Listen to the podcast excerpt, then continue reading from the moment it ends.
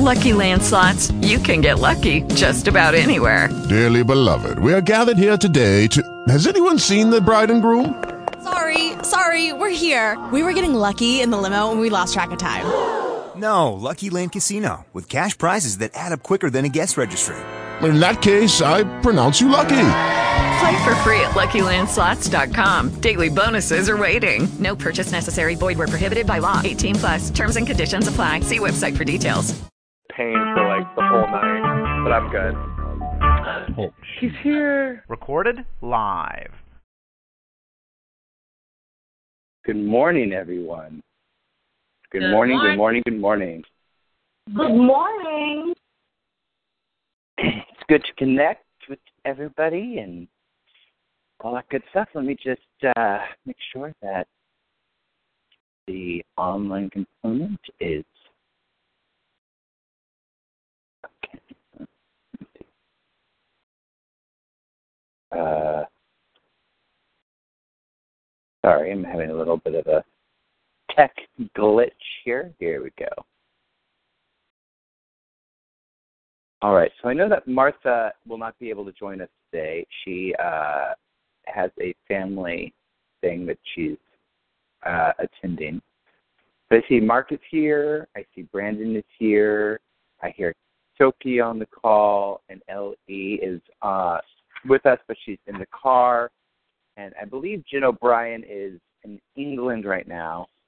I am uh, here with you. Oh, you're here. Oh, my goodness. Hi. How are you?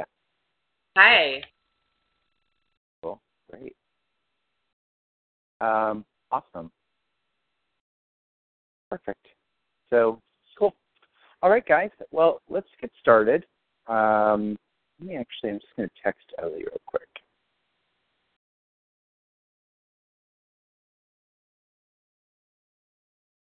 Uh, L E. Wallace.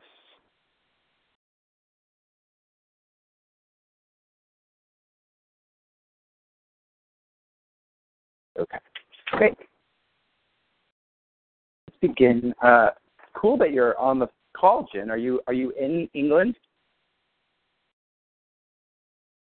I am. I'm in London, England. I am dog sitting this very cute dog here and staying at my friend's place in the city. And yeah. How how are English dogs different than American dogs?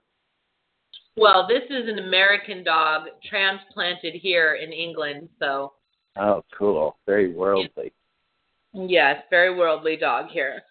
Awesome. And I had a nine-hour flight to do all my homework. Wow, cool. That's what I like to hear. I do a lot of my writing, too, is when I travel. Okay, everyone. So let's just take a deep breath in and out. On the exhales, just allow ourselves to sink in to our seat.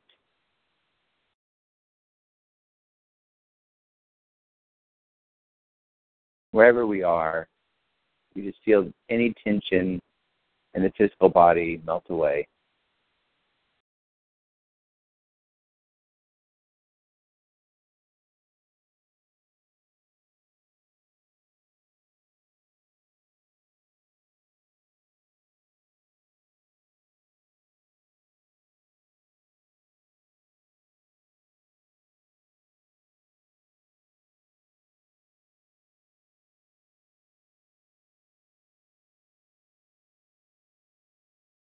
And we just invite waves and waves of bright white light to flow in through the top of our head, down to our toes, soaking and saturating every organ, bone, muscle.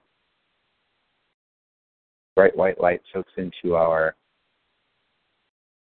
D N A, our cells, our atoms, our electrons. It grows three feet above, below, in front, behind, to the right and to the left, creating a bright white orb, soaking into our auric field.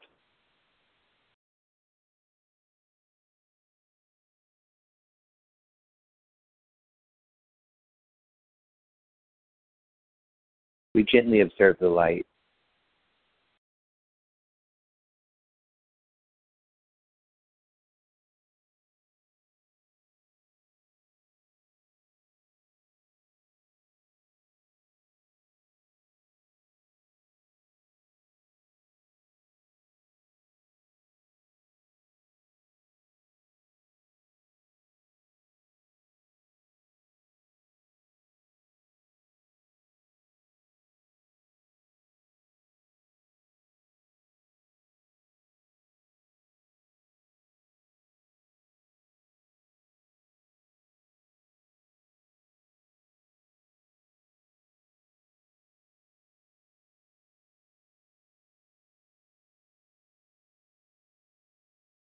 Holy Spirit, we hand this class over to you. We invite our teachers, our guides, our ancestors, our angels, any and all assistance in the light to support us in deepening our understanding of the eternal nature of life. As we shift the angle of perception, open ourselves up to a broader perspective, a new experience.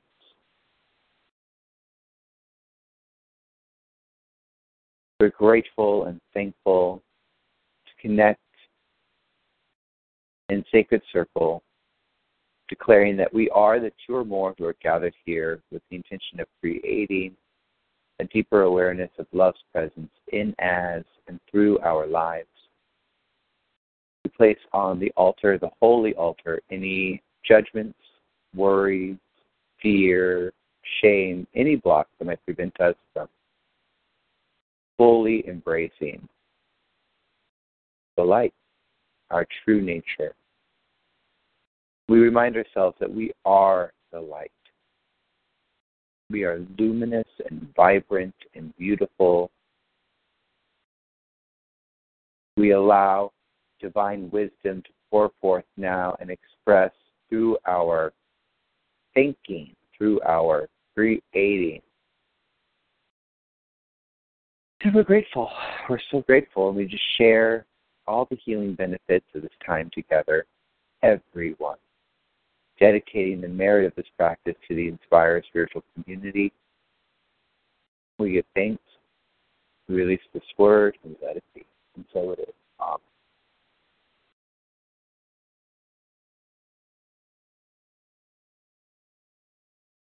So I'd like to check in. Um,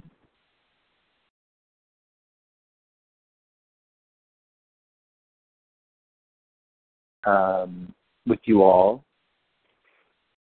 A little quick check-in first. A happy thirtieth birthday to Brandon. Really wonderful. Um, and thank you. Uh, yeah, yeah. Um, but I'd like to talk about the I am statement. I really loved what you guys were uh, putting in the in the Facebook group. Um, I think definitely the statement of the week was Mark's I am easy. Such a multi-layered declaration. Um, interpret that however you like. Uh, uh, I did. I think Brandon did as well. Um, but uh, it was really beautiful. I really loved it. Uh, so, Brandon, I hear you on the uh, on the phone. Why don't you share a little bit? Uh, Have you had any interesting experiences or any new insights doing the I am work? Um, well, it, it, it was fun to do. And, like, actually I had to type it out and put it on Facebook because I'm like, I actually have to mean this. Like, I actually felt like I had to mean it. Um, so, I mean... Like, some days, like, I really meant it, and some days I was like, I think I only mean this much today. But, um, like, I think I only mean, like, part of this today. But, um, yeah, I mean, that's, uh, you know, like, I was reminded, actually, probably this is what triggered it. I was in, like, a funk for a bit, like, a, like one of the, a pretty bad funk, actually. And, um... you know, what was helping me earlier in the summer was my God prayer, God's prayer. Mm-hmm. And I went back to that, like, actually last night because I had to, like, pull myself out. And what I ended up really focusing on and staying probably, like, three minutes just, like, naming off was in the declare section. Mm-hmm. And I was like, I am centered. I'm, like, and I just went, I, like, riffed with that for about three minutes. And I literally transformed my thinking. You know, I was like, I was like nauseated, like sick to my stomach, um, emotionally and physically, and um, And then I woke up light and enjoying whatever was coming my way. And I, so I, like, I would not, I don't think I would have made that correlation really had she not asked me to share. But I think having done the I am statement was like, okay, that's maybe my weaker part in the declare, I mean, uh, God's prayer. And that's where I need to up my ante. Mm-hmm. It's interesting because the I am, um, the uh, the D, the declarative statement, is sort of the, that's the actual prayer, which I think is interesting. Like, um, mm-hmm. because, you know, prayer is aligning with God. It's just alignment. And to do that, it's uh, it's the golden key. It's the um, it's the declaration of what is. And um, yeah, I, I think it's it's really it's really good uh, insight, and good uh, good information for you to deepen your practice, your prayer practice with that. So thanks, beautiful. Um, uh, Jen, how was your experience? Um, I found it difficult to come up with twenty things every day. I felt like I, you know, recycled a lot in the in the days, but I felt like they were true, so I didn't feel like I was cheating. Um, and then, yeah, pretty much. And then and then picking one to share was kind of interesting. Just kind of looking through them and and thinking, oh, they probably already know that. They probably already know that. And trying to find one that was gonna like shock you guys or, you know. Um, so, you know, I had fun with it. Cool. Yeah, I mean, I am statements. I mean, that I've had times when I was, you know, I, I, I use that work usually when I need, um, like there'll be periods of my life where I do a forgiveness letter every day and I am statements every day. And a lot of times it's when I'm in the process of releasing something that um, is heavy, that's been with me for a long time, uh, you know, a belief uh, system or something that I've been carrying around for a long time that maybe I wasn't even aware of. And as it comes to the light, it requires more support. And so the I am statements, they're really powerful. They really, really are. And uh, um.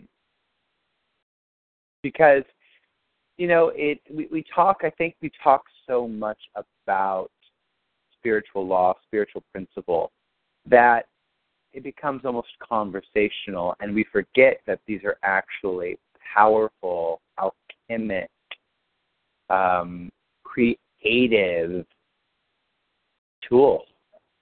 And um, and they're effective. They're effective. They will, they will... create shifts in your life, in the world, when we practice them.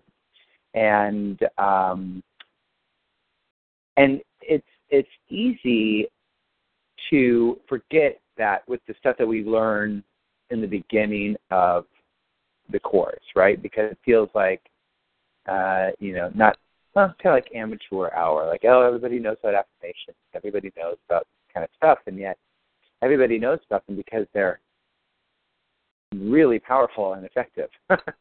So, um, you know, there, be, there were days when my I am statement was the same I am statement that I would write down a hundred times until I was willing to believe it, till it wasn't just lip service for me. Um, but that's what these practices can do. And then it begins to, you move in, you just, you just like, lean in energetically into the statement and stand at that. So, yeah. Mark, do you want to share?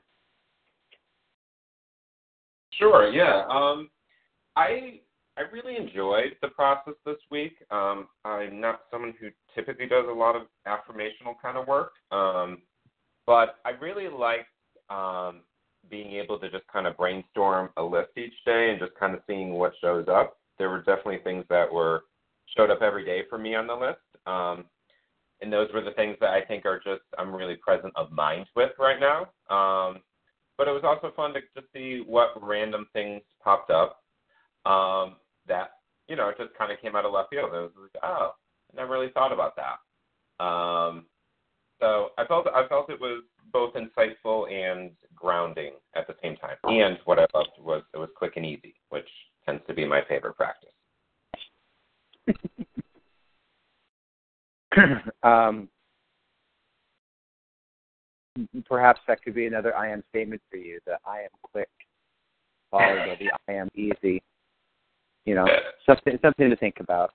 We're learning a lot about you, Mark. It's powerful, powerful conversation. Um, Soki, uh, oh, you know what? But to, to that to that point, to that effect, though, yeah, you know, these tools are meant to be quick and easy. They really are. And um, this, uh, you know, I think I still think it's some of that like Judeo-Christian conditioning that we all have a little bit of, and we, we can't not have, you know, because our culture was sort of grew from that, um, of this like belief in, you know, this this is like subconscious belief that, you know, ritual and ceremony has to be this deep, you know, lengthy, uh, oftentimes painful process. And um, actually, I think the reading that we're going to review in Testimony of Light today uh, really proves that that's just not true. And so these tools that we can just pull up any time, these are really powerful, you know, uh, practices. So, yeah, quick and easy can be, doesn't mean that it's not potent and transformative. Um, Soki, would you like to share? Hi, I enjoyed the I am. It's easy for me to do that. I did it in a playful way. And I'm telling that to Camilla. But she drives me to work in the morning, so we play with it. mm-hmm. Thank you.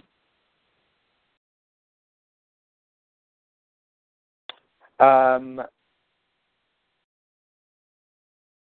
Okay. Uh, beautiful. I loved reading your I am statements, uh, Sophie. I always do because, you know, uh, Sophie, you really do give me the experience of someone who's really doing the work and really standing in it.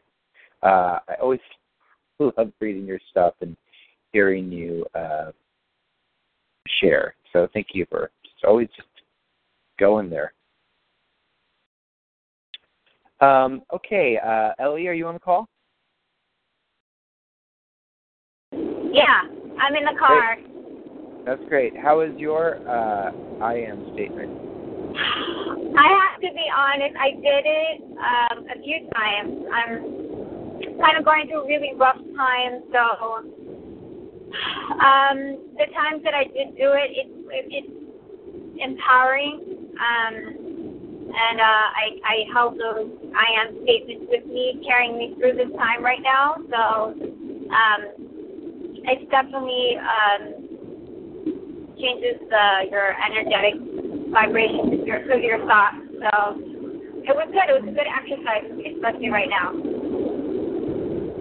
Well, yeah, especially in times when we can, um, you know, times where we feel very sensitive, very raw, uh, and we're susceptible to that victim thinking. That's when this stuff is. You know, really can really come in, uh, be really helpful, really, really helpful. So, um, and uh, if you guys remind me, let's re- let's let's be mindful to put Ellie in our prayer at the end of class. Um, okay, that's everybody, right? Let's grab Testimony of Light, and we're going to read a section together, and it's on page fifty-four, thirteenth of January. We're going to read the entire section together. Take us two minutes if we are consistent. And uh If your paragraph is like one sentence, then read that sentence, and then read the next paragraph as well, okay? Reading order will be myself. I'll go first, and then we'll go uh, Brandon, Soki, Mark, Jennifer. Brandon, Soki, Mark, Jennifer. Starting on page fifty-four, the section is thirteenth January. I'll begin. We had an arrival who did not stay with us. After arrest, she continued on her way. This was an interesting case. This was a woman who had been nurse and missionary for many years of her life in Africa and had lived the Christian religion. She was put to death when there had been an uprising by the natives, and with her, a small native boy whom she had befriended. They had arrived here together, for it seemed that even in the period of transition to this plane, she had held the child to her with love. This is a woman whom, if I had not learned better, I could find with my, within myself to envy. She is such a beautiful soul with the light of love surrounding her like a halo. Her first words when she became conscious of her surroundings were, I knew I would wake up among sisters. Thank God, it is wonderful. There was, in her mind, no question of surviving the terrible ordeal through which she had met death. There was no recriminations, no fears, and most impressive of all, no hatreds. She exuded unselfish love. Her quick concern for the little dark-skinned boy, when she learned that she was here with her safely sleeping, she almost wept with joy. You see, I promised his parents who went on some time before that I would look after him, she said. Now I can really rest a while. She was a joy to us all here, a soul full of light and beauty. She and I had great talks. I told her of my visit to the doctors and of the great physician who is their leader. She was thrilled and uplifted. I knew that soon she would find herself in the presence of some great soul. But not before little Laki had been restored to his own parents, she insisted. So the sisters set out to find the boy's parents. I do not mean, of course, that they did this in the physical sense in which we would have done it on earth.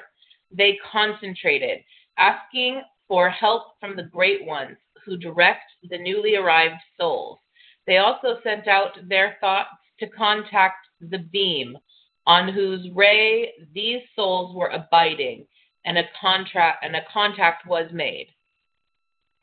A messenger arrived with a guide, and little Laki went on to his rightful place. His foster mother was overjoyed, for she knew that she would be able to visit him and help him as she had done before, when in physical form. Here I must say a word about the boy. A child is so much nearer to the soul life. Even this child's few short years on earth, six I believe, uh, I believe, had scarcely separated him from his before birth contact with divine love. This love had been continued for him by his missionary mother. He accepted our new life with uh, quiet wonder and yet fulfilled joy. He loved us all, and once he told Mother Florence of a great angel whom he said he had seen with us in the home. For me, it has been a precious and wonderful experience to have witnessed the rebirth here of such innocence. The soul of this child, unpolluted, untainted by the materialism and separation of earth beliefs, was so ready for the heaven world. I can express it best by saying it was like a bud opening to flower here. Please write this and stress it, for it will, I feel, give comfort to those fathers and mothers who may have been separated by what the world calls death in their little ones. Laki rejoined his people. Our missionary rested with us. To me, she was a lesson without words, how much I learned from her, for she was indeed one of the chosen. Her brief sojourn with us here helped me to rethink my old set of values. We do not make the mistake of valuing intellect too highly in the earth life, scorning the simple follower of reality. This woman has intelligence, but not a tainted or well-developed intellect, which she is daily from the true center of herself. In other words, the Spirit was her daily guide, and every problem, every difficulty, and every joy she took to this master within. She radiated peace and love and joy, and death had meant little to her. She was well acquainted with the inner voice and obeyed the higher will. It had taken her through strange experiences, and it was quite clear that she had brought a divine way into the world with her, lowly and far from the clever as she was. She had lived what so many of us had talked about. The values are awry on earth. Intellect and a trained brain, trained brain-minded are great adjuncts, but they often become barriers to truth and a true expression of divine love. Man's reasoning mind must learn to be obedient to and cooperative with the inner self, the Christ in every man of the teaching of the Master Jesus, and the light within the Eastern sages.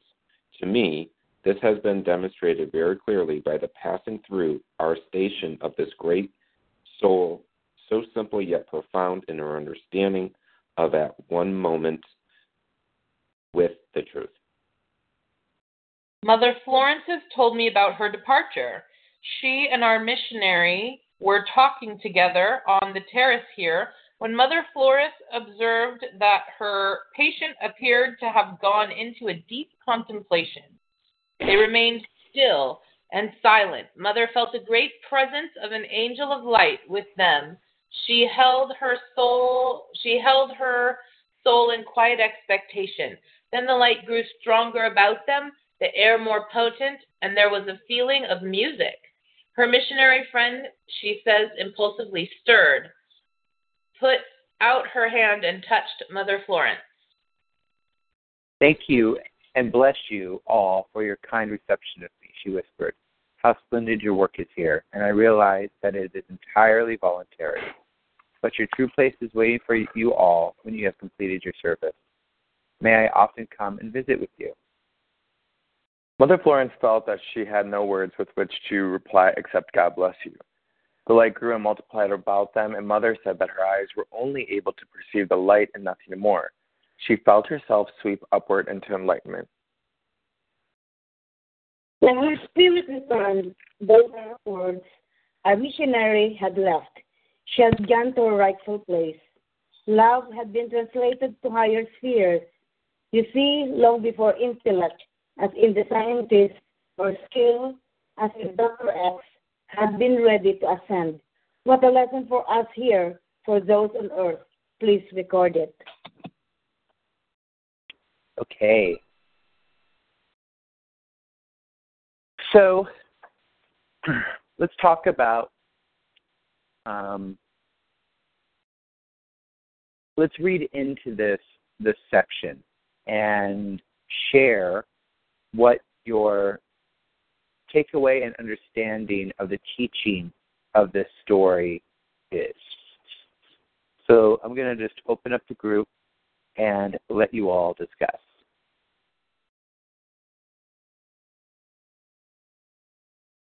Um, I have a question.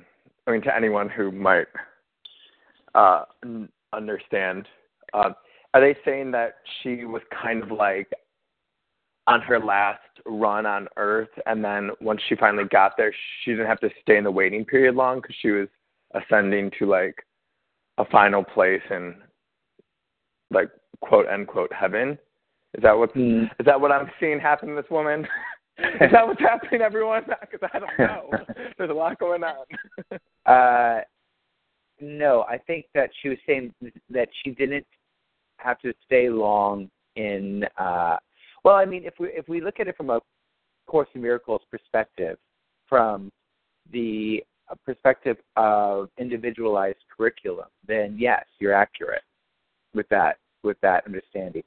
Uh, you can weave in some of uh, the discussion on karma and say that perhaps her karma was fulfilled, or perhaps the uh, the uh, the murder or execution. Death that she experienced was fulfilling the last bit of karma that she needed to experience. And so what this is saying is uh, the, the teaching in this specific, this particular uh, portion is saying that she didn't stay in like the transition period very long. There wasn't a lot of healing work that needed to happen as far oh. as because. So, go ahead. Oh, I was just gonna say um, the only reason that threw me off is because she had gone to her rightful place with place as a capital P. And usually I feel like people only capitalize things when they're talking about, like, like the, where God is. Yeah, no, they are. They are. But this is a – I think that what we're learning here is that sort of where Francis is at is a stage of development, a stage of um, unfoldment. And mm-hmm. in this stage, this is where people are sort of transitioning from uh, the, an earthly existence, and they're sort of purifying their mind so that they can ascend to higher levels. And she's sharing that there wasn't a lot of purification that needed to happen with this woman. And so she had ascended to the next, um, when she said her rightful place, meaning her, her uh, the she she was more energetically available to ascend to the, yeah, to the more advanced state. And uh, but what's interesting in this is what qualified her, what what uh, supported her in being more available. That's the question to ask. It's love. Love has trans. It says here, love had been translated to higher spheres. So that's her qualification. Mm-hmm. And it's that she lived her life from the center of herself, right? She lived every every problem and every difficulty was handled by her true self and not by not ruled by her earthly wants and desires. Yep. So, you know, as as we explore Course in Miracles more and more, it talks about how, you know, we can hand everything over to Spirit, to Holy Spirit. And so, and this is before, you got to know, this is before Course in Miracles was uh, out there, guys. So it's, I find this teaching to be in such alignment with Course in Miracles. Uh, and so it, it's interesting to see sort of like what was happening during, you know, in the late sixties that, you know, uh, the world was ready to receive this sort of, this kind of teaching, these like, kind of clear teachings about oneness and a lot of emphasis on the light. You'll hear her talk about rays and angels and masters. All of that information is woven into A Course in Miracles as well. And so it's definitely, you know, there were some open channels during this time that was receiving some real information from the collective um, about oneness and about the process. And because it's, the whole teaching is just about, you know, um, the process of peeling off layers of separation to experience a greater awareness of oneness in the light. What I find really intriguing about this part, too, is it talks about intellect versus, uh, I would say, emotional or spiritual intelligence and versus intellect, because she says that this woman wasn't what you would consider intelligence. You know, she wasn't clever by Earth standards, and yet she was a more advanced soul because she that's what I was, was oh. Go ahead.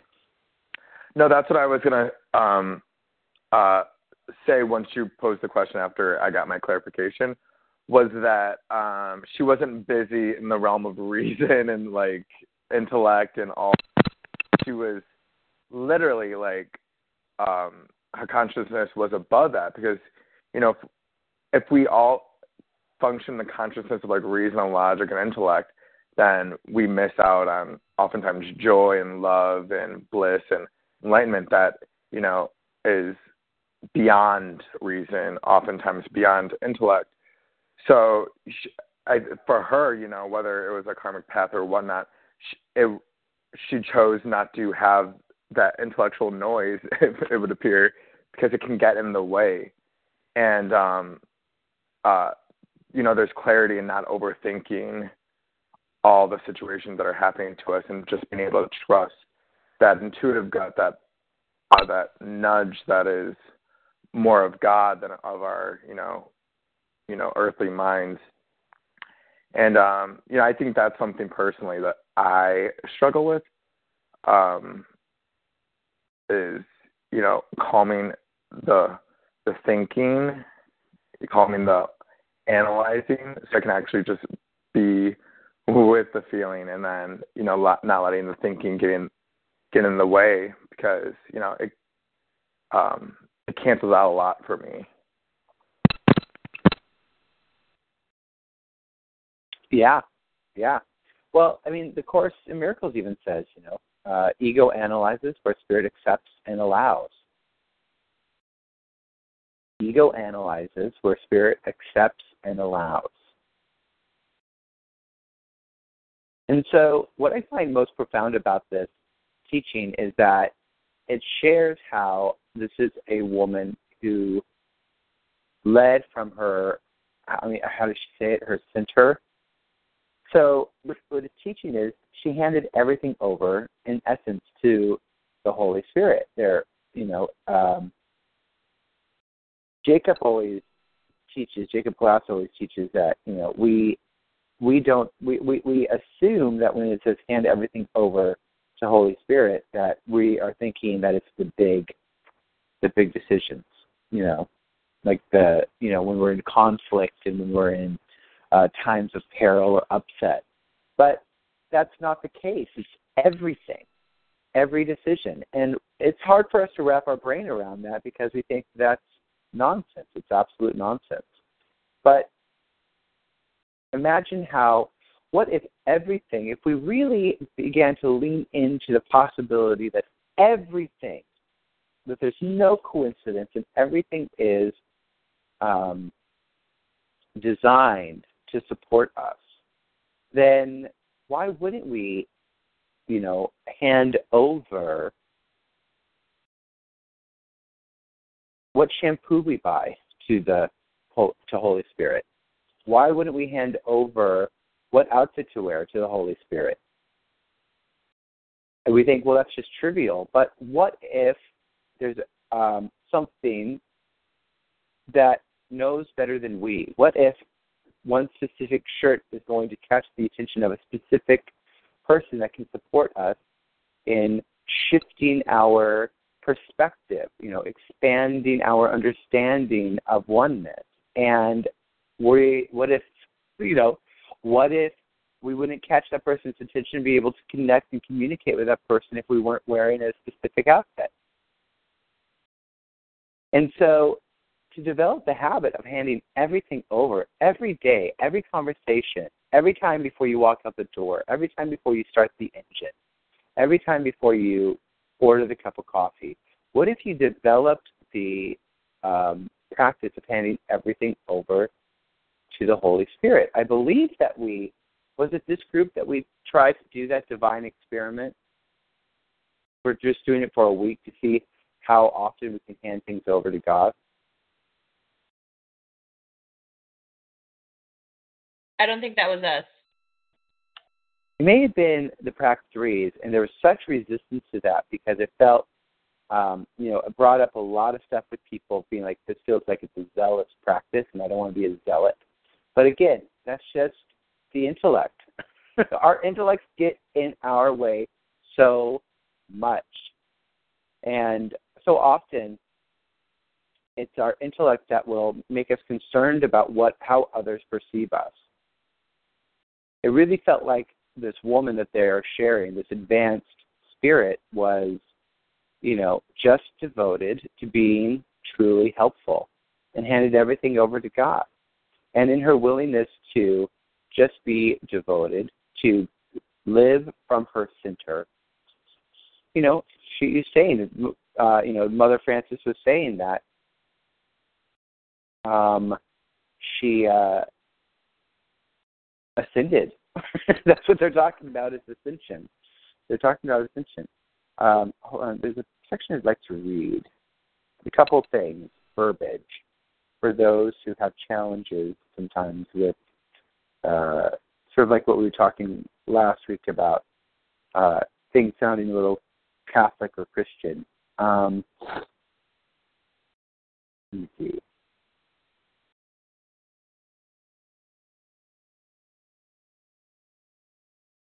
Well, right here she's referencing the the Holy Spirit, but she lit. This is on page fifty-six. I think it's the second paragraph, the paragraph. But she lived daily from the true center of herself. In other words, the Spirit was her daily guide in every problem, every difficulty, and every joy she took to this Master within. So think about that. She's saying the Holy Spirit, if you want to get to Course on, the Holy Spirit was her daily guide. Every problem, every difficulty, every joy, she took to the Master within. And what's the result of that? She radiated peace and love and joy, and her death meant little to her. She was well acquainted with the inner voice, and she obeyed her higher will. We talked about God's will in the first module, that God's will and God's nature are synonymous. And so she was beginning to already experience Experience. It's like that idea that we talked about, that you stop saying, oh my God, that's this is so crazy, or oh my God, this is so weird, as you experience more and more of synchronicity of how the universe works. You're like, it's not weird, it's spiritual law. What I think about, create. But I, I create what I think about. So, you know, if I'm really thinking on someone, I know that intuitively I'm connecting with them. And so it's not so crazy when I see them randomly at Starbucks, and I haven't seen them in three years. Here it is, okay. Um, man's reasoning mind must learn to be obedient to cooperate with the inner self, the Christ in every man of the teaching of the Master Jesus, and the light within the Eastern sages. To me, this is a... Um, To me, this has been demonstrated very clearly by the passing through our station of this great soul, so simply and profound in our understanding of the at-one-ment with truth. So I love that, like, they talk about, um, I love even how, uh, to talk about last week's conversation a little bit as well, how when she awoke in this space, she goes, I knew there were going to be sisters here. And again, this goes back to she was a student of the Bible. This is clear. But she was practicing the true teachings of the Master Jesus. And I love how uh, uh, Florence talks, mentions, too, that about, uh, you know, the Eastern sages as well. So, Uh, I mean, Francis, sorry, uh, talks about the Eastern sages as well, because now she's gently, very gently, because we have to be mindful again when this was written, suggesting that there are many paths towards enlightenment if the root teaching is actually taught. But this woman, who was a study of the Bible, uh, who was a, uh, who was uh, a student of the Bible, woke up knowing that she's going to be surrounded by sisters, because that is the extension of, that's what she found comfort in. That's what she could listen to. So again, it's not, it, I'm just going to invite everyone to be willing to transcend the appearance of, you know, uh, uh, Catholicism and things like that, because this is just the extension of these people. And those that are connecting with Um, Sister Francis and that find comfort in the appearance of that sort of teacher. And so it's just something to be thoughtful of. Last thing I'm going to uh, talk about, you know, uh, earlier in the reading, we talked about the doctor. And um, she really starts getting into this conversation about groups, about groups and how the great, how the doctors met with uh meet with a great physician who seems to be sort of the teacher of these of this group. But she also referenced, she goes, you know, it's interesting, like the doctor is still within this plane, working within his group. This woman transcended to a higher existence, a higher level of existence, and she was simple-minded because she she lived from her center. She was in uh, truly connected with uh, the Christ within. So these are just uh, things to contemplate. Anything else on this story? Any other like thoughts, questions, anything come up for you guys? Um, yeah, I'd just like to mention that, you know, essentially what I was reading into this too is that it, it is connected to cause and effect and karma, in that, you know, when we're facing our karma in an earthly existence, we tend to create new karma for ourselves. Something happens to us, we react however we react, and in that reaction, we're just setting ourselves up for more karma to come. And so I was in the in the reading, when I kind of look beyond it, it sounded like this woman, you know, faced all of that from her center with love and joy. Even in the face of her own murder, she had no ill will, or she didn't she didn't get stuck in that. And, and in Eastern philosophy, they talk a lot about transcending the cycle of birth and death. And only when you can really face your your karma without generating new karma, accepting it and loving it, and um, you know, only then can you really transcend this karmic cycle. And so I was kind of reading into that a little bit with what the exact paragraph that you were reading is. This woman just, she didn't live a reactive life. She met every adversity with joy and love in her heart, including her murder, which, you know, that's got to be a tough one. Well, I mean, think about it. Why, why do we suffer when we get a diagnosis from the doctor? I'm going to open this question up to Mark, actually. Why do we suffer, or why do people suffer when they get a diagnosis from the doctor? Because they believe the diagnosis to be true.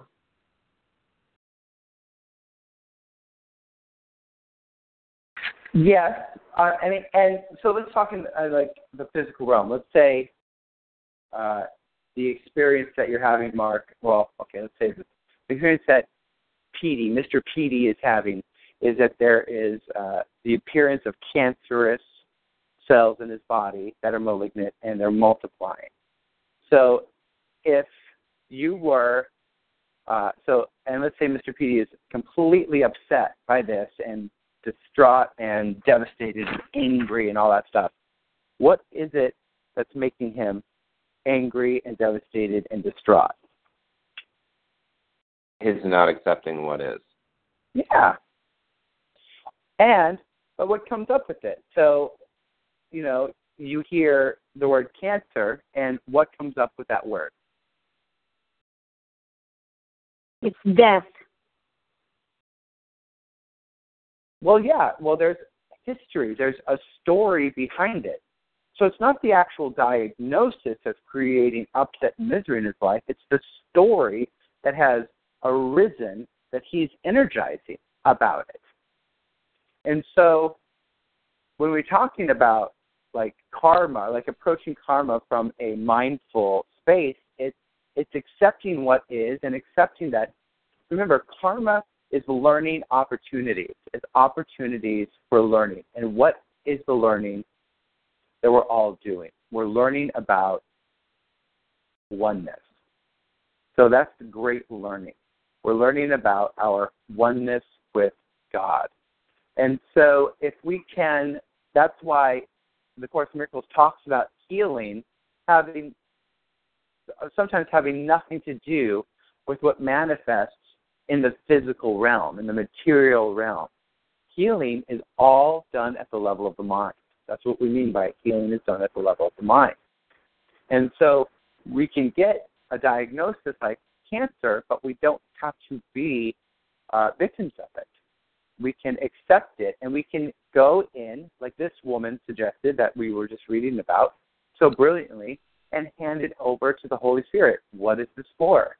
What is this for? Not why is this happening, but what is this for?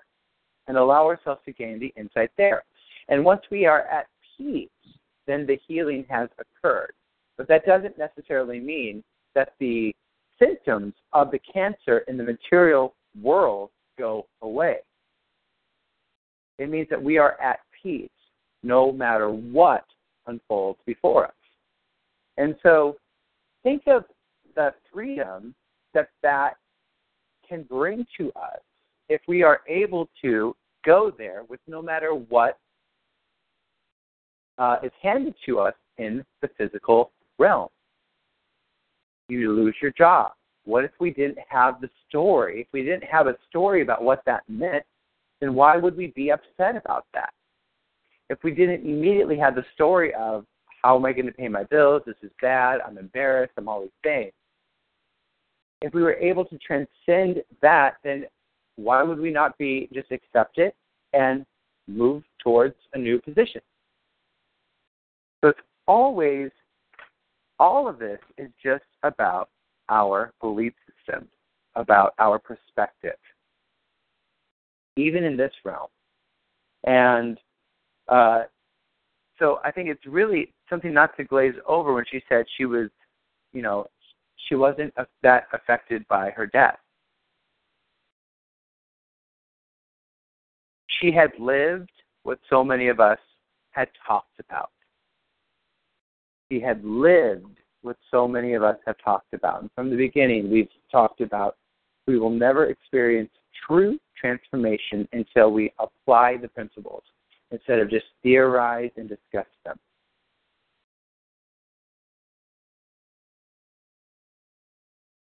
So I want to just spend just a few minutes. Uh, well, actually, uh, does everyone feel complete with this section? Any any questions, any thoughts, any ideas coming up?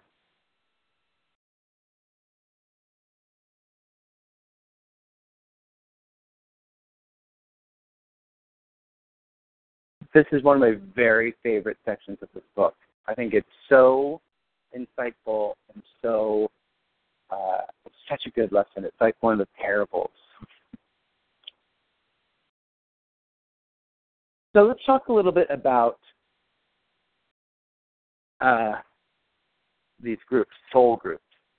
Uh, talking about Doctor X and how he's working in a group of great physicians, and that they're working for us, for the earth realm. You know, they're they're sharing, um, you know, energetically what their understanding, their deeper understanding, um, and uh, but there's a group. So she talks about this group, the soul group, and she talks about the halls of musicians. So there's like uh, music groups and um, art groups and dance groups and all these different sort of soul tribe groups. And it's interesting. It's an interesting conversation because um, it feels to me that the groups are a step closer to oneness because we are connecting with others who are expressing an aspect of the divine mind. As we continue to understand more deeply our interconnectivity. And I love the, uh, I, I've always really resonated with this teaching, this idea of soul groups, because I believe that we are a soul group. Having these conversations, you know, we feel drawn and compelled to have these conversations for a reason, because it's part of our karma, right? It's part of what calls us forward. We feel called to express these principles in this realm as our life. We feel connected with it. We feel at peace when we are in the practice of it. And we share it with those who are um, willing to receive. And so I truly feel like we are a group, a soul group. And um, I really love the idea that's really being taught here, that this is a process of expansion. They talk a bit in a bit, and a really important part about shifting your perception. So it's um, shifting, shifting your perception about to the, uh, you know, the eternal nature of life. Being able to shift that, meaning the eternal nature of life, that this is all part of the experience. We believe, because that's what we the ego does, is that we think that this is where it begins and ends. That the our time on planet Earth is where it begins and ends. And this is where we work out all of the karma. This is where we understand, we learn all about oneness. This is everything has to be done on this realm. Well, this book is is shifting that conversation, saying no, it continues. Even when you're out of the physical body, you continue to learn more about your true nature. It's not just a wake up, lights on, enlightenment. I only know how everything works. We keep continuing to peel off layers and layers and layers of separation. And if it will best support our evolution, we come back and do another round here on the Earth plane. So there's no, you know, it's all supporting it. And with, if anything, if, I think that there's a sense of, and again, going back to sort of that, uh, you know, that Christian conditioning of this idea of needing heaven, you know, needing heaven to be the um, the reward for living this earth life.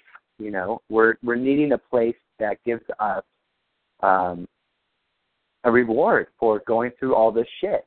You know, I'll be willing to suffer. I'll be willing to do all this stuff. I'll be willing to whatever, whatever. But I expect at the end of the tunnel to be a big party waiting for me, where I don't have to do anything but, you know, relax and kick back and party. And in a sense, that's what this is doing. This is a space, this realm that she's operating at. It's a place where people relax and rejuvenate and um, explore their experience on Earth and how they could have done it perhaps differently. And they either continue on or they go back again, but it is a rejuvenation in the rest area. So it's a fascinating conversation about the process, a process, an eternal process. And it seems as though those who have a deeper understanding of their oneness, like this woman that we just talked about, uh, of the um, creative sort of guide within, have an easier access to transcend, to ascend to new levels of light, of spiritual intelligence. So, does anyone have any questions about this idea of soul groups, about this um, sort of this new perspective that we're being offered through the lens of Francis, our narrator?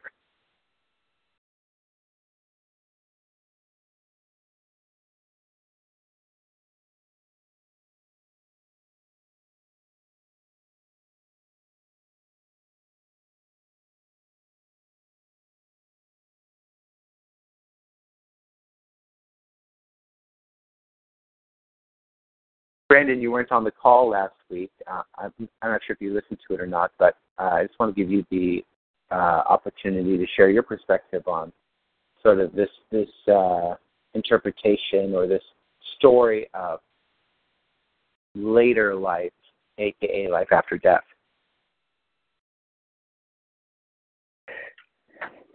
Hi. Um, yeah, I don't think I thought about it as much as I did when I was a child. Like, when I was a child, I was constantly, like, having night terrors because I was like, do I go to hell? Do I not go to hell? Do I go to hell? Like, what happens when we die? How can I possibly have this conscious mind for all of eternity? So, um, so I kind of, like, haven't done too much work in the respect of what happens after we die. So this is, I think, honestly, if I were to start anywhere, this, I think I said this a couple weeks ago, I feel like uh, the gentlest lead-in.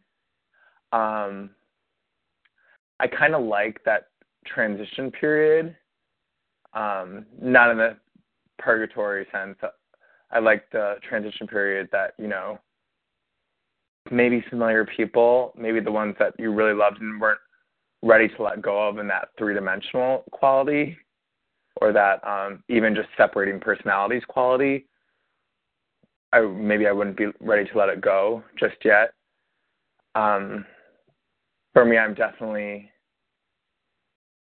there's, there's the ego part where it's like, fuck, do I have to be like, this life continued on? Like, the, I can't do that. I can barely do this one.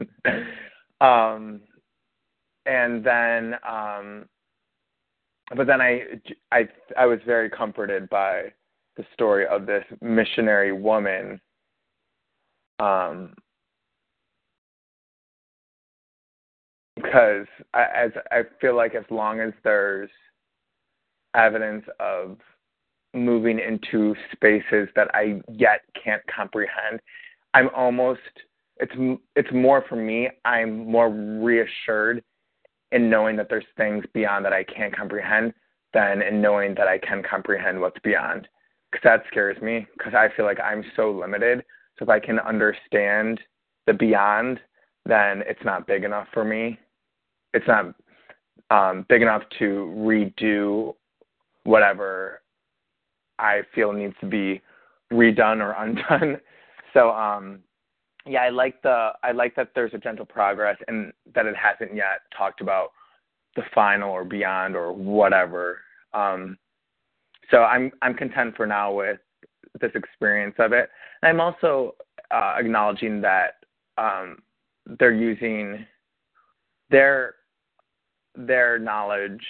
This, you know, um, Helen is using her knowledge and symbols and coloring in archetypes that she's conscious of. So, you know, someone in India maybe one hundred years prior would have a different perspective on what this whole thing would. It wouldn't look like a nineteen sixties clinic where people are convalescing. It would look something different. So I, I also am taking reassurance in that we are given things that feel familiar in that transition period, and the things that feel most comforting. And that's what I'm getting out of it, that people are surrounded by things that can, that in their mind are comforting them. And that's it. When you awaken on the other side, Brandon, I'll be there. I'll be like, hey, girl. I would love that. I mean, I would hey. honestly love that. I'm like, Mother Florence, is that you? Girl, come check out my light garden. It's amazing. Like, how long do I have to stay? When is this over? uh, okay, guys. So um, we are going to take a break. Uh, so let's take five minutes. Uh, it's nine. Let's just get back at nine forty. Okay. Uh, so go ahead and uh, refill your coffee, water, tea. Do a tinkle, and I'll meet you back here in at nine forty.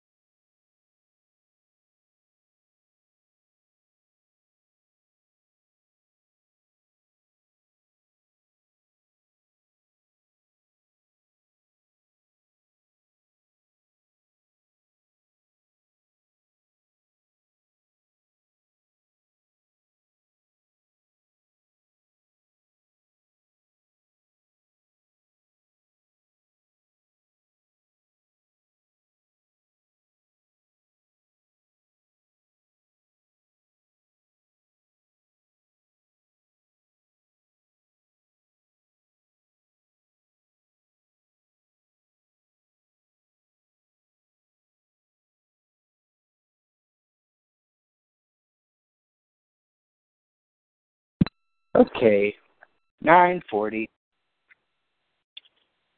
So we're going to turn back to uh, Course in Miracles.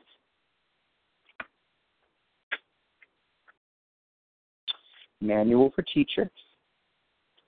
We're going to go back to the qualities of the characteristics of, of God's teachers. And we're going to start with honesty. And we're just going to read through these bad boys. And after each section, uh, we'll take a moment to share and talk about it. Uh, and uh,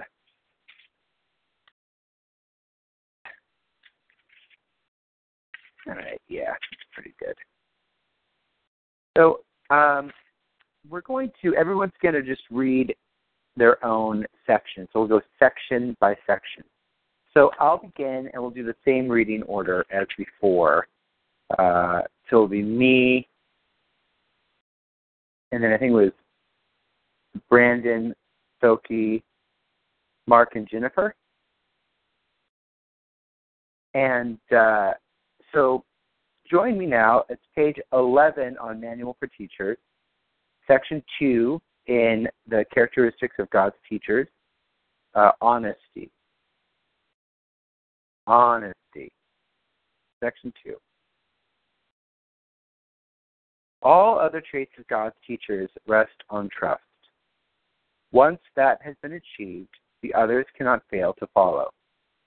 Only the trusting can afford honesty, for only they can see its value. Honesty does not apply only to what you say. The term actually means consistency. There is nothing you say that contradicts what you think or do. No thought opposes any other thought. No act belies your word, and no word lacks agreement with another. Such are the truly honest. At no level are they in conflict with themselves. Therefore, it is impossible for them to be in conflict with anyone or anything. The peace of mind which the advanced teachers of God experience is largely due to their perfect honesty. It is only the wish to deceive that makes for war. No one at one with himself can even conceive of conflict. Conflict is the inevitable result of self-deception, and self-deception is dishonesty. There is no challenge to uh, a teacher of God. Challenge implies doubt, and the trust on which God's teachers rest secure makes doubt impossible. Therefore, they can only succeed. In this, as in all things, they are honest. They can only succeed because they never do their will alone. They choose for all mankind, for all the world, and all things in it, for the unchanging and unchangeable beyond appearances, and for the Son of God and his Creator. How could they not succeed? They choose in perfect honesty, sure of their choice as of themselves. So let's take this back to the conversation we were having with Mark earlier today about getting a diagnosis. So if a teacher of God is exhibiting trust, then they have to be honest with themselves. You know, honesty is a byproduct of trust. And so, Mark, since we were having a conversation earlier, how would how would a teacher of God who's displaying, who's resting in perfect trust and practicing perfect honesty, how would they remain at peace if given a diagnosis of cancer or something similar?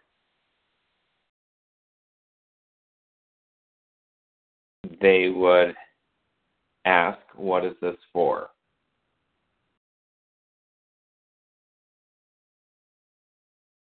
Yeah, and what would they be trusting?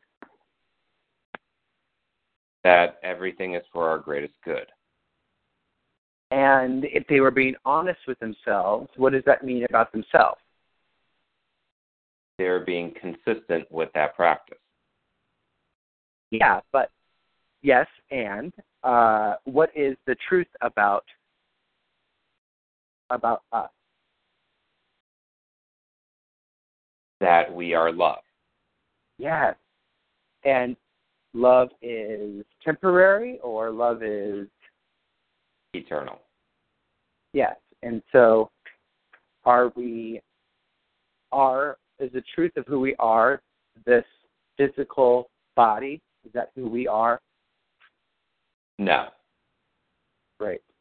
So now we're cooking with gas, right?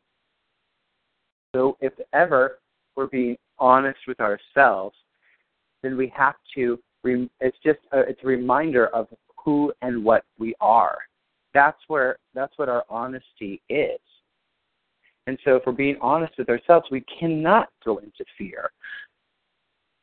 There is no conflict in truth, because what is ever unfolding is for our greatest good, meaning a deeper understanding of our oneness with God. We are eternal. And so whatever seems to be unfolding is unfolding for us. And that is how we remain at peace, through the experiences that arise during our uh, human lifetime. Any other thoughts or questions about honesty?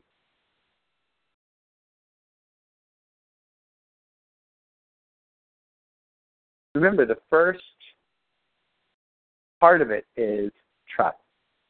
Trust, trust, trust, trust, trust. We trust when we know. It's about deepening our faith until we have the experience of it. Let's continue to read on. The next one, uh, Brandon, tolerance. Three, tolerance. God's teachers do not judge. To judge is to be dishonest, for to judge is to assume a position you do not have. Judgment without self-deception is impossible. Judgment implies that you have been deceived in your brothers. How then could you not have been deceived in yourself? Judgment implies a lack of trust, and trust remains the bedrock of the teacher of God's whole thought system. Let this be lost, and all his learning goes. Without judgment are all things equally acceptable, for who could judge otherwise? Without judgment are all men brothers, for who is there who is there who stands apart? Judgment destroys honesty and shatters trust. No teacher of God can judge and hope to learn. Reverend Juniper shared this great story at the group level, so I'm going to share it with you because it's not private anymore. Uh, she was um, counseling uh, a student of hers who went to a Marianne Williamson lecture, and she was like so like in love with the lecture and in love with what Marianne was sharing. And then she said she uh, was outside, and Marianne came to get her car, and I guess Marianne was having a very human moment. It was really nasty to the valet person and made kind of a scene, like a really... Uh, Uh, having a diva moment, if you will.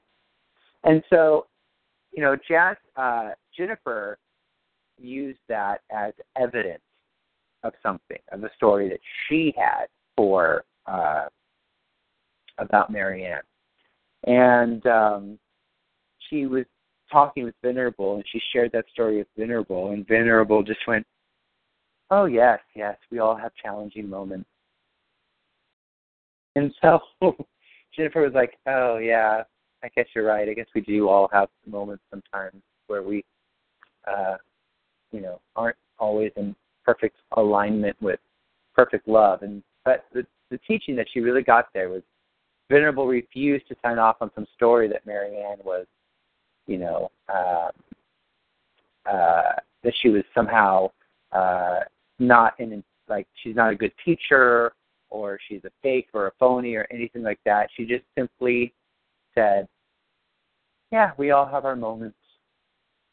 We all have our moments. And so she was practicing non-judgment. So I think that tolerance could actually, I mean, this description of tolerance, because uh, I, I have history with tolerance. I don't like that word tolerance very much. But I love non-judgment, so that's what I feel into when I read the word tolerance here. And that's what they're sharing, is tolerance in this capacity is the ability to remember the truth of everyone, because you're, if you are in judgment, you are in self-deception. So, Brandon, what does that mean? If we're in judgment, we're in self-deception.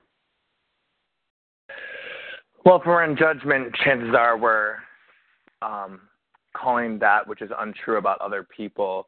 And if we're all one, then that which is untrue about others is also untrue about us. So we're deceiving ourselves, and we're painting this image that if you're inherently sinful or evil or bad or wrong, then I must be too.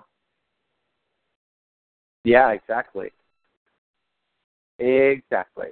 And even the base the base of that, too, is you're seeing yourself as separate from your brothers and sisters.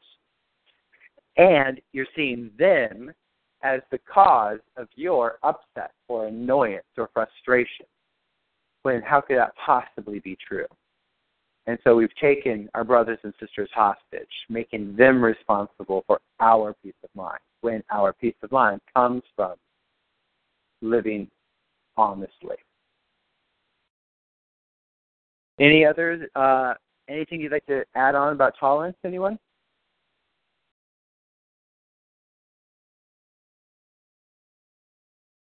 Beautiful. Okay. Soki, gentleness.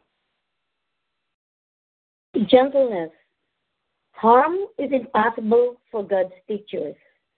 They can neither harm nor be harmed. Harm is the outcome of judgment. It is the dishonest acts that follow a dishonest thought.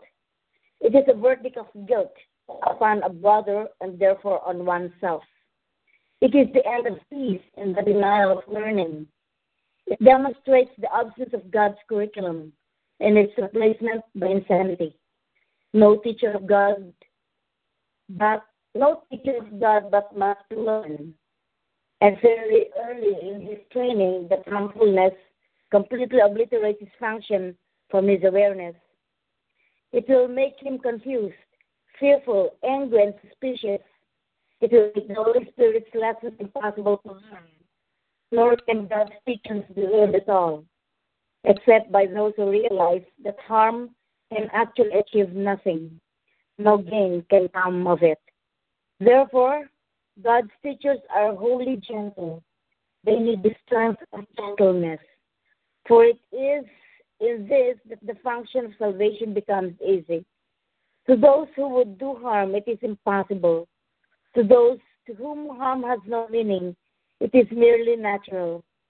But else but this has meaning to the same, who chooses hell when he perceives a way to heaven, and who would choose the weakness that must come from harm in place of the unfailing, all-encompassing, and limitless strength of gentleness.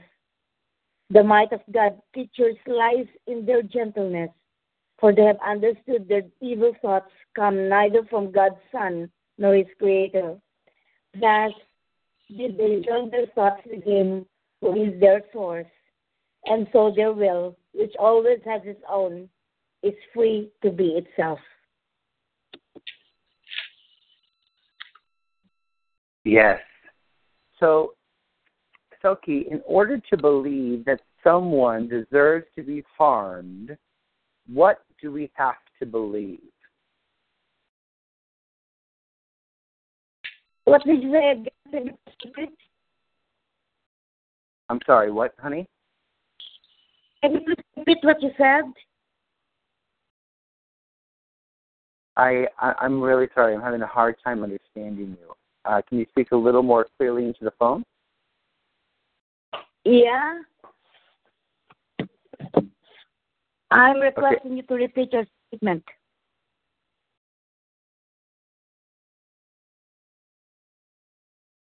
Uh, you know, guys, I, I really apologize. I'm not sure. Maybe it's just me. I'm having a hard time understanding. So, she's asking you to repeat your question. Oh, okay. I can do that. Uh, in order to believe that someone deserves to be harmed, what is it that we are believing?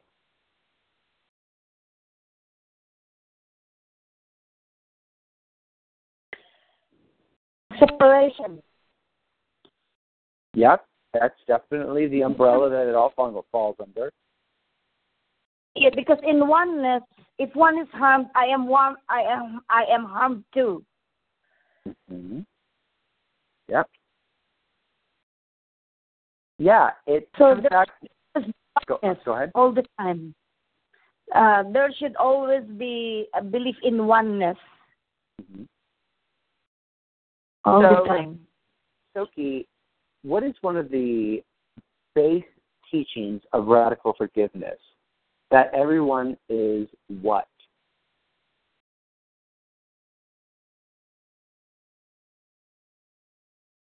Everyone is innocent. Yes, everyone is innocent, right. And so in order to believe that someone uh, needs to be harmed is a belief that they are what? What's the opposite of innocence? That they are guilty. Yes, exactly. And so what this is teaching is that to know thyself, teacher of God, to know thyself, uh, one's path to be gentle because one is seeing everyone as innocent. Beginning with ourselves, always. So we're seeing the innocence in all, and so we treat others with gentleness and kindness and love and compassion because we are seeing them as innocent. So, Silky, uh, who do we always say, like, like in terms of our society and all the people in our society, who are we always saying that uh, has who has such innocence? As a mother, who do you see as being having a lot of innocence?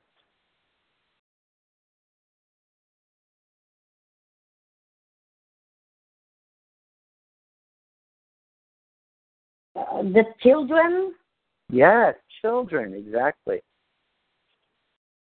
And so if we are to see the innocence in everyone, it says if we're seeing everyone as a child. And even if a child is coming at you or trying to say something about you, prove something about you, if we are trusting, if we are being honest, if we are practicing true tolerance, then we can only see the innocence of that child. And when would we ever bring harm? Anyone that is in their right mind, when do they we ever bring harm to a child? Never, because we always see a fit or a tantrum or whatever as a cry for love. And so this is where we go back to our conversation about responsibility, being able to respond in love, being able to respond to a cry for love in love. And that's gentleness, bringing harm to no living. Any uh, anything? Would anyone like to add anything to this conversation on gentleness?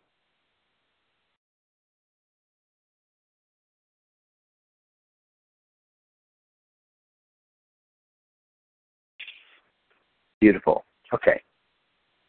All right. So, Mark Greger, take it away. Joy. Joy is the inevitable result of gentleness. Gentleness means that fear is now impossible. And what could come to interfere with joy? The open hands of gentleness are always filled. The gentle have no pain. They cannot suffer. Why would they not be joyous? They are sure they are beloved, beloved, and must be safe. Joy goes with gentleness as surely as grief attends attack. God's teachers trust in him, and they are sure his teacher goes before them, making sure no harm can come to them. They hold his gifts and follow in his way because God's voice directs them in all things. Joy is their song of thanks. And Christ looks down on them in thanks as well. His need of them is just as great as theirs of him. How joyous is it to share the purpose of salvation?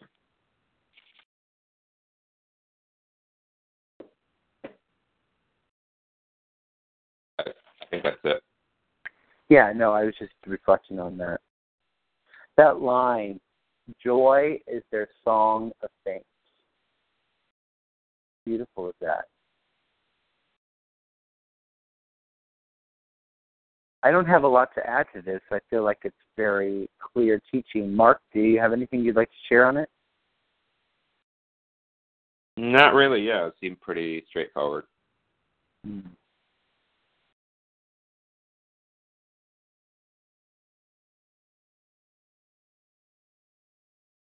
His need of them is just as great as theirs of him.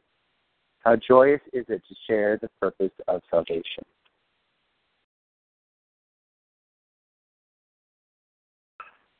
Beautiful. Okay. Uh, Jennifer. Defenselessness. Defenselessness. God's teachers have learned how to be simple. They have no dreams that need defense against the truth. They do not try to make themselves. Their joy comes from their understanding who created them and does what God created and does what God created need defense. No one can become an advanced teacher of God until he fully understands that defenses are but foolish guardians of mad illusions.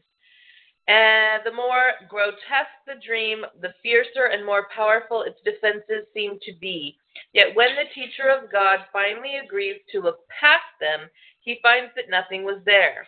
Slowly at first, he lets himself be undeceived, but he learns faster as his trust increases.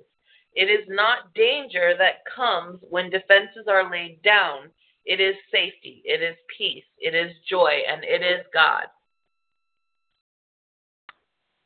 Jennifer, what are you most defensive about in your life? Um,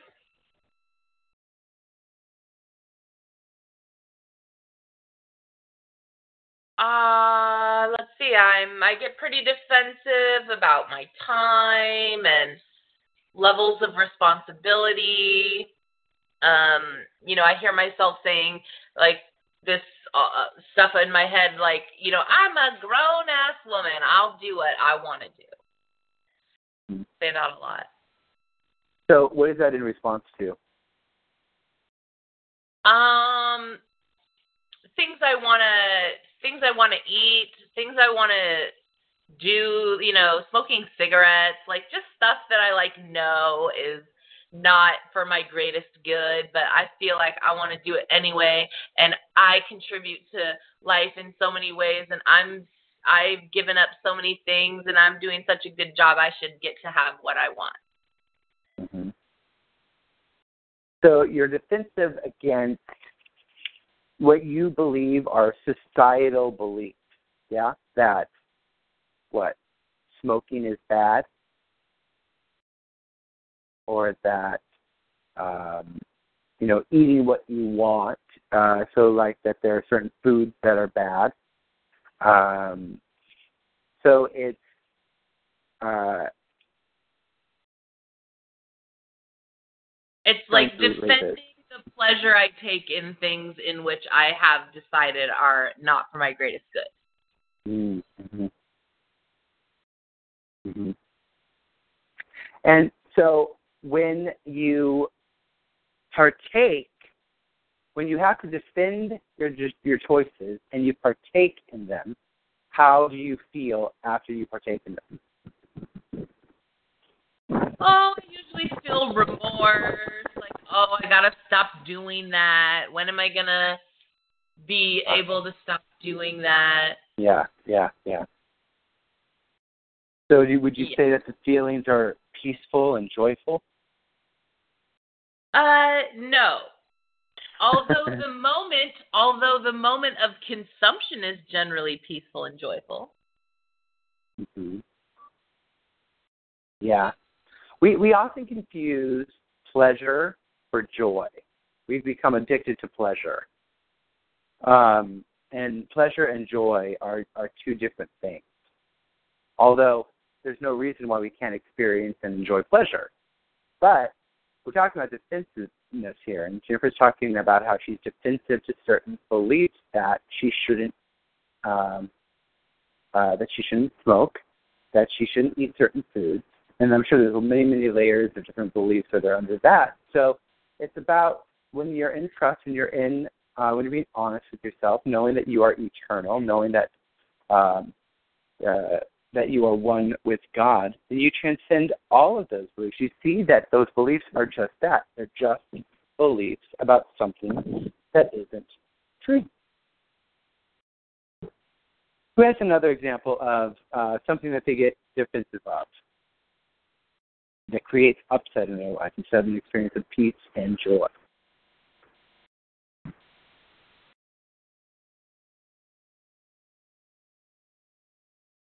I have a big one, uh, L G B T rights. I'm super defensive. I mean, that part where it says the more grotesque the dream appears to be. Um, let me see, let me read that part. Um, no one can be an advanced teacher of God until he fully understands that defenses are but foolish guardians of mad illusions. Oh, how beautiful. The more grotesque the dream, the fiercer and more powerful its defenses seem to be.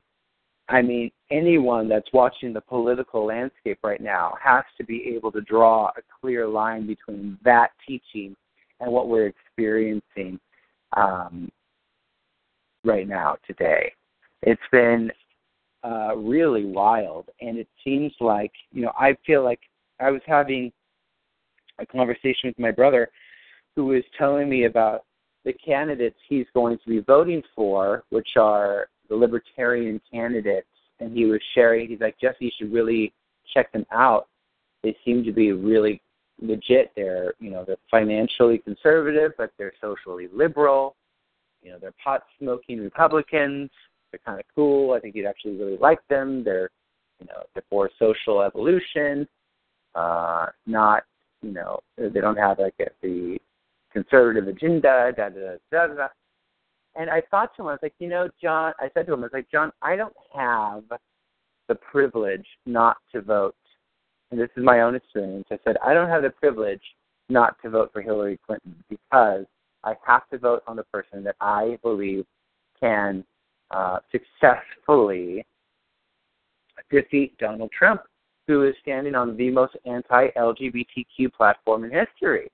And so I have to be able to put my I got to put my vote on her because I don't have the luxury of, of have, letting him win because I feel like my rights are threatened.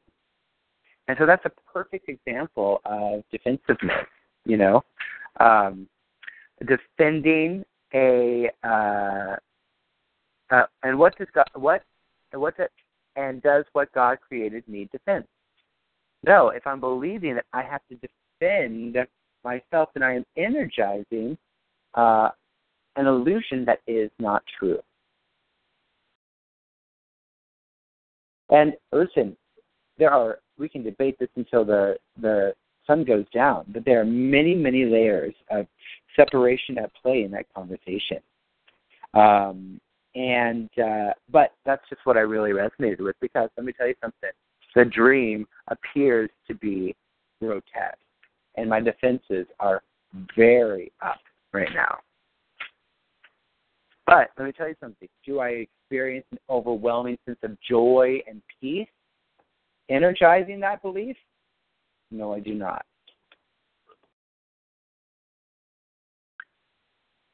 No, I do not. So who else would like to talk about defenselessness?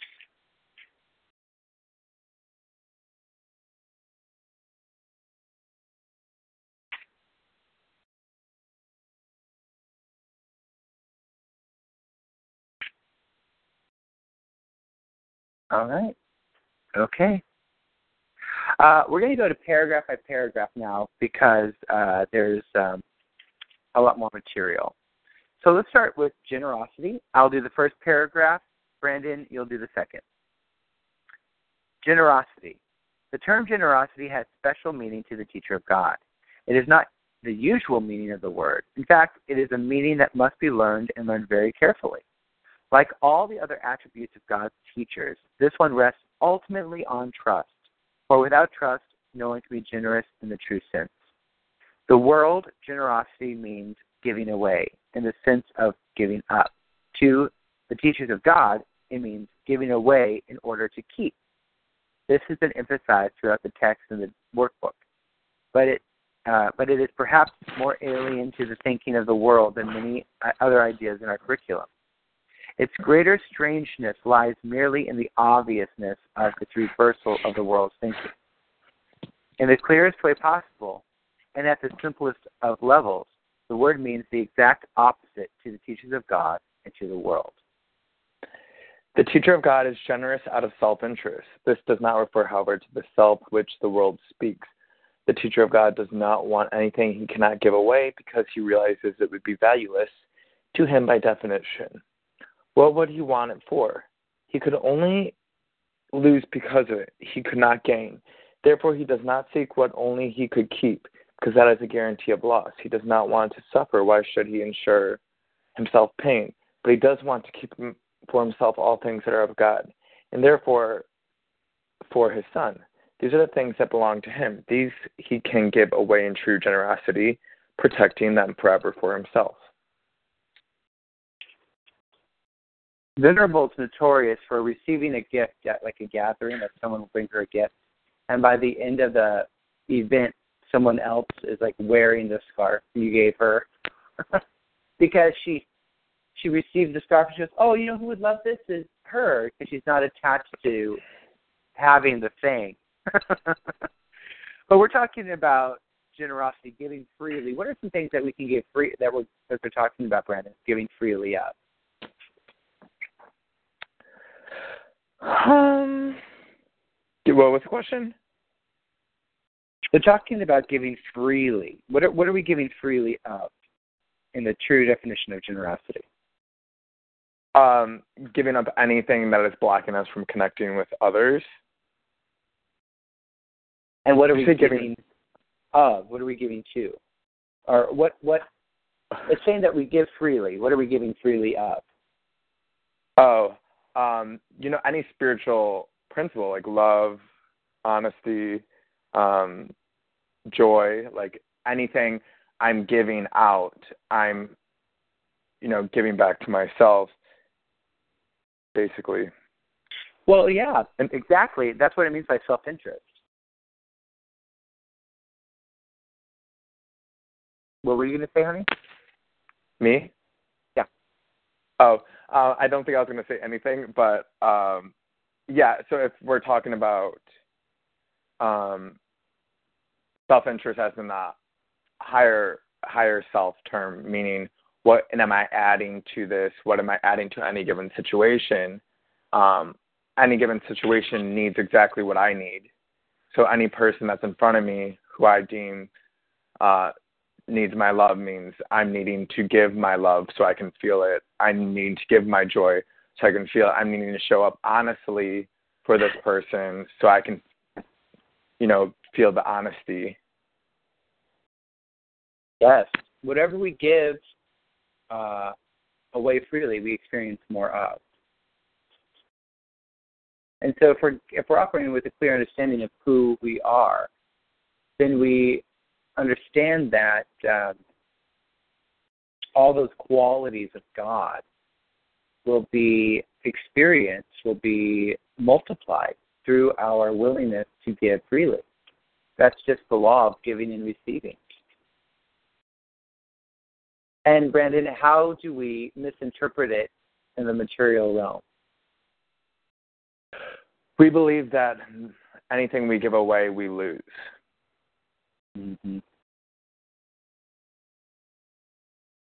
Mm-hmm.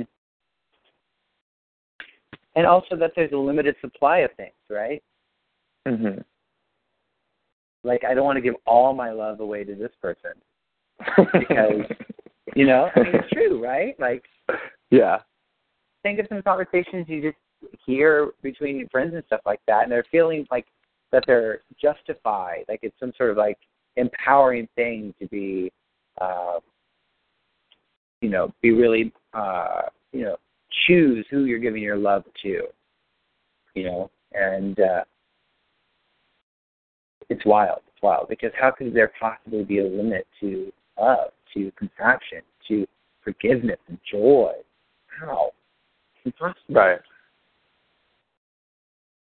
Beautiful. All right, we're going to read, the last one we're going to read today is Patience. So, uh, Silky, would you like to read that? We'll read along. Sure. Patience. Those who are certain of the outcome can afford to wait, and wait without anxiety. Patience is natural to the teacher of God. All he sees is certain outcome, at a time perhaps unknown to him as yet, but not in doubt. The time will be as right as is the answer, and this is true for everything that happens now or in the future. The past as well held no mistakes, nothing that did not serve to benefit the world, as well as him to whom it seemed to happen. Perhaps it was not understood at the time. Even so, the teacher of God is willing to reconsider all his past decisions if they are causing pain to anyone. Patience is natural to those who trust, sure of the ultimate interpretation of all things in time. No outcome already seen or yet to come can cause them fear. This all comes down, like it said in the uh, first uh, section that we read today on um, uh, honesty, that these are all byproducts of trust. Patience is an extension of trust, because we know that in, in trusting that we are eternal, that God is eternal, and trusting that our greatest good is always unfolding, trusting that everything is, uh, this our individualized curriculum is established to support us in awakening to the truth of who we are, and knowing that, um, and even like considering the conversation we had earlier about testimony of light. You know, that um, this is an eternal process of discovery, of peeling off layers, that there's no reason to be impatient. We all ascend. We will all ascend. How beautiful is it to know that? And so there is no sense of urgency necessary. There's no sense of urgency required, because we are all eternal beings. We are all, the seed of enlightenment is in all of us. That's inevitable. We will all awaken to our oneness with God. And we're all already home. And so it's in understanding this and knowing this for our brothers and sisters too that supports us in practicing gentleness is our patience and understanding that everybody is on their own path, and that path is perfect for them. It's perfectly designed to support them in awakening to the truth of who they are. So why do we need to rush them? Why do we need? Why do we expect them to understand things that they're not able to understand in this moment? They will. We all will. That's the name of the game. Does anyone have any thoughts on patience?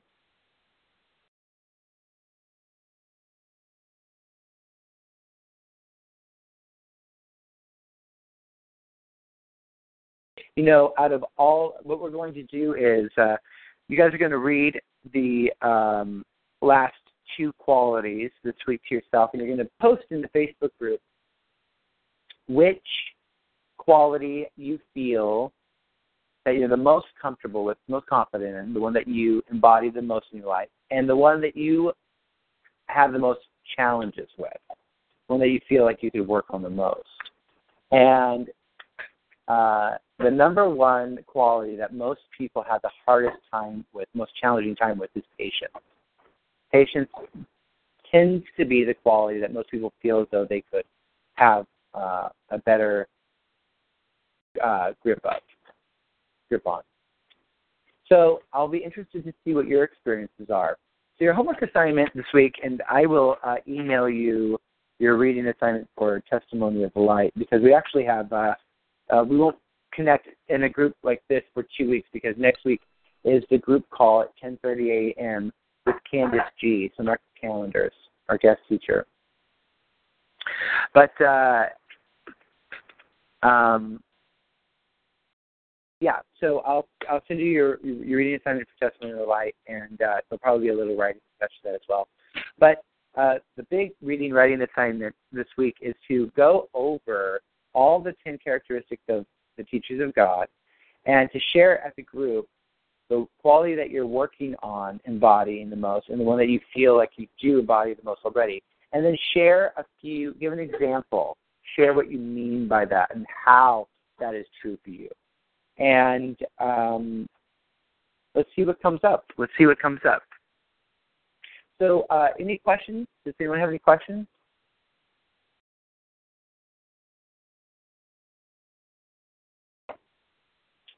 Okay. Um, so a couple of announcements. Tomorrow uh, from two to four, we have a guest teacher coming in, a uh, really wonderful guy. Uh, he authored a book called Frankly, My Dear, I'm Gay, and he's the host of Coming Out Lounge, which is a really popular podcast.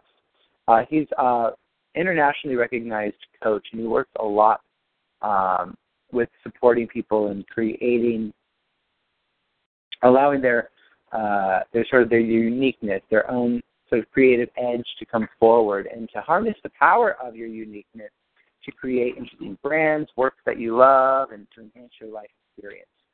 So uh, Rick Clemens is here tomorrow. I really encourage you guys to get in that class if you can. He's a great person to meet, and uh, I'm sure that we'll learn from him. I'm, I'm excited to take his workshop. He'll also be the guest speaker in ten minutes at service tomorrow as well. Um, next week, again, uh, all practitioner call with Candace G. So just know that the call is at ten thirty a.m. Pacific Standard Time. Um, Also, the practitioner ones are creating, um, they're creating a legacy project. And their legacy project is, the, um, is uh, they've been working on developing a more expansive prayer ministry for Inspire. And an element of that will be uh, doing a monthly group prayer for Inspire with all of the practitioners. So all the practitioners fall in and pray together for Inspire.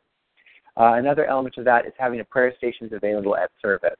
And so uh, I'm going to encourage everyone to sign up for, you know, one Sunday a month to come in and be at service and then be available afterwards to pray for people. Uh, it's uh, important that we make that tool available to our congregation and our members. So those are a few of the things that are floating around. And um, September twenty-fourth, which is a Saturday, is the um, practitioner graduation, uh, their first graduating class. So I'm going to encourage you, if you can, to attend that as well. It'll be a really special event, um, and you can get a little, see what you guys will be experiencing next May. Any questions?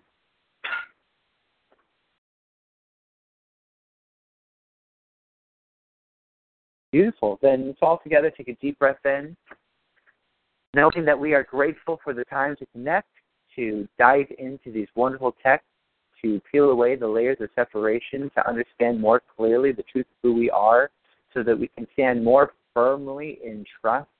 We can allow the gentleness and generosity and non-judgment to express freely as our lives, creating harmony and flow and peace in each day with each breath.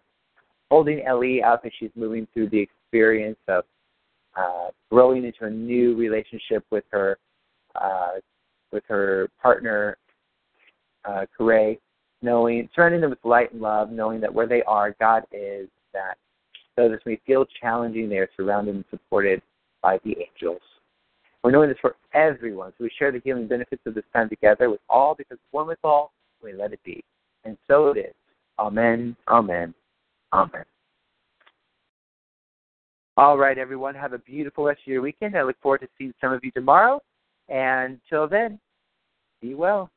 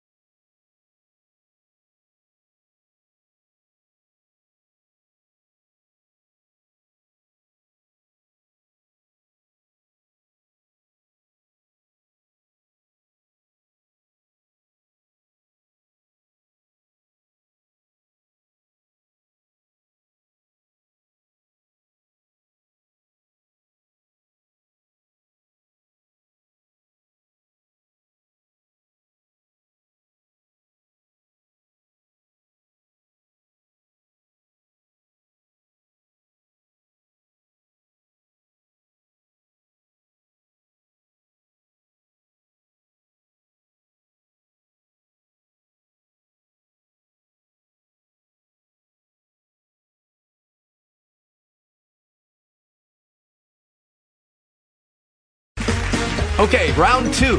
Name something that's not boring. A laundry? Ooh, a book club. Computer solitaire, huh? Ah, oh, sorry. We were looking for Chumba Casino. That's right. Chumba Casino dot com has over one hundred casino-style games. Join today and play for free for your chance to redeem some serious prizes. Chumba Casino dot com. No purchase necessary. Void where prohibited by law. eighteen plus terms and conditions apply. See website for details.